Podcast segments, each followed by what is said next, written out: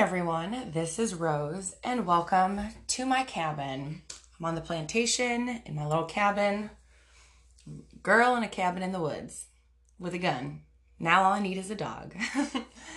So whatever you're doing, I hope that you had a wonderful weekend. Hope that you got laid, got paid, got drunk, had a good time, whatever you do.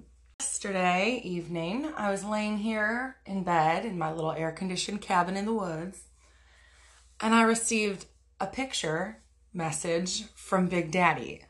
Well, y'all, he was wearing a baseball cap that said Daddy on it, and there was something about the way that his hair was tucked into the hat, or maybe his, like, impersonation of Ted Bundy kind of look on his face, but it was the most sobering photograph that I had ever received.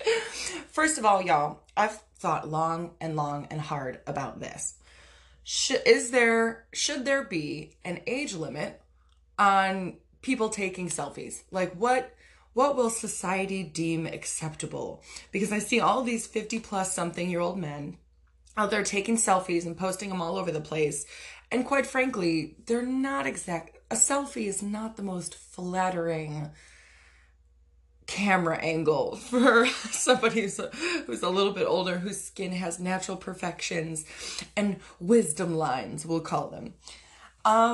Well, y'all, let me tell you. So when I received this photo from Big Daddy, I literally just started screaming into my pillow and frantically texting my best friend, Emily, like, oh my God, this is the guy that I've been crying over. Like, it's as if I was looking through lenses. And when I took those glasses off, you know, the lens of like, oh, I'm in love with Big Daddy because we've been knowing each other for this long time. But it's like when I stopped looking through that perspective, he is not as attractive as I said he was before. Anyway, the camera was just so close. He wasn't even smiling. His little brown beady eyes just glaring into the camera lens. Every wisdom line on his face revealed by the lighting and the quality of the cameras these days, y'all. Okay. They're not like they were in 2008. Okay, now cameras have evolved. We've gone past the 1 megapixel. I don't even know if we measure cell phone cameras in megapixels anymore. It's like fucking 1080p, your face. I get your 4K face. Oh my God, y'all. And it was the, honey love, that camera was too close and you are too old to be fucking taking selfies. If you want to impress me, send me a picture of our first class reservations to Rome, not your best impersonation of Ted Bundy. Like, Jesus, baby. Oh, good Lord, Daddy. That scared me. And I was texting Emily. I said, Emily, I just made myself sick. Like, sometimes with these older guys, I literally make myself sick. And she goes, oh my God, baby, send me a picture, send me a picture. So of course, I forwarded it to my best friend, Emily. And we were just laughing together. It must have been right about midnight on Sunday, last night. Oh my God. I literally was just screaming into my pillow, trying not to throw up on my phone. Fuck. Y'all, what am I doing? This guy's so old. Oh my God. So I was just I laughed so hard. Anyway, I texted Big Daddy. I had to reply, right? He was wearing a baseball cap that said Daddy. I had to reply. So I said, hey, Daddy, you know, with a kiss. And he said, I want to wear this hat when I fuck you. Like, please don't. I mean, he doesn't really look good in hats. That one time that he stole my cowboy hat and sent me pictures, that was okay. That was kind of sexy. But he is not a hat guy. Like, some guys look better in a baseball cap. No doubt about it. Those, like, sporty kind of jock type guys, they look really good in a baseball cap as opposed to without one. Guys who are going bald look really good in a baseball cap. That's the look for you, baby. That's the look. Or any hat for that matter. Golf hats. Oh my God. Anyway, he goes, I'm going to wear that hat when I fuck you. Like, oh, please don't. Not unless you want my pussy to dry up like the fucking Sahara Desert. So last night before I got that disturbing text message from my lover, the person who I thought was the love of my life until I saw that photo, and I just was like, no, Like I said, it was a very sobering moment. And I think it's because he stopped eating my pussy. Like, seriously. He hasn't gone down on me in probably, I don't know, 2 months, like 2.5 months. And so I think that's really what has a lot to do with how I view him now. Because before, I was drunk on orgasms. But now, I can see crystal clear, honey love. I can see how the world sees you. And you're just a dirty old man. Oh, y'all, what am I going to do? I want to see him this week. Obviously, I mean, it doesn't change the fact that the sex is mind-boggling, but that photo was disturbing, and I'm going to need a few days to recover.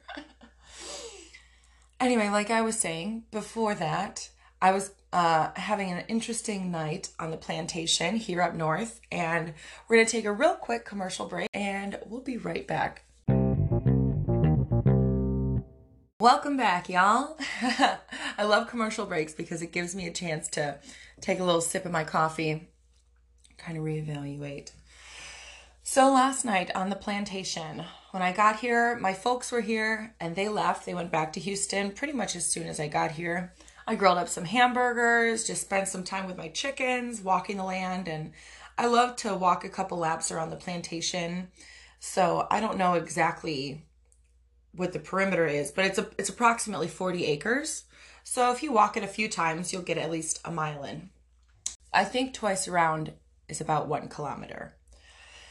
So after the sun had set and the moon was out, it was a bright moon last night. I believe Friday is a full moon, which we'll talk about in a minute. Full moons scare the shit out of me. But it was a bright moon last night, so I had plenty of moonlight to be walking in, and I was walking the trails on my property.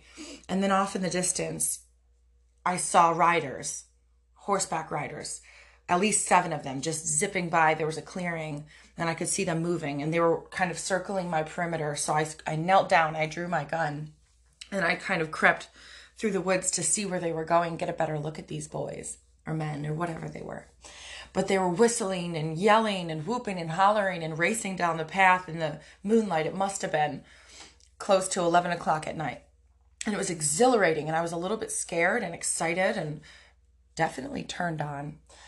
So I was just kind of trying to follow them and see where they went.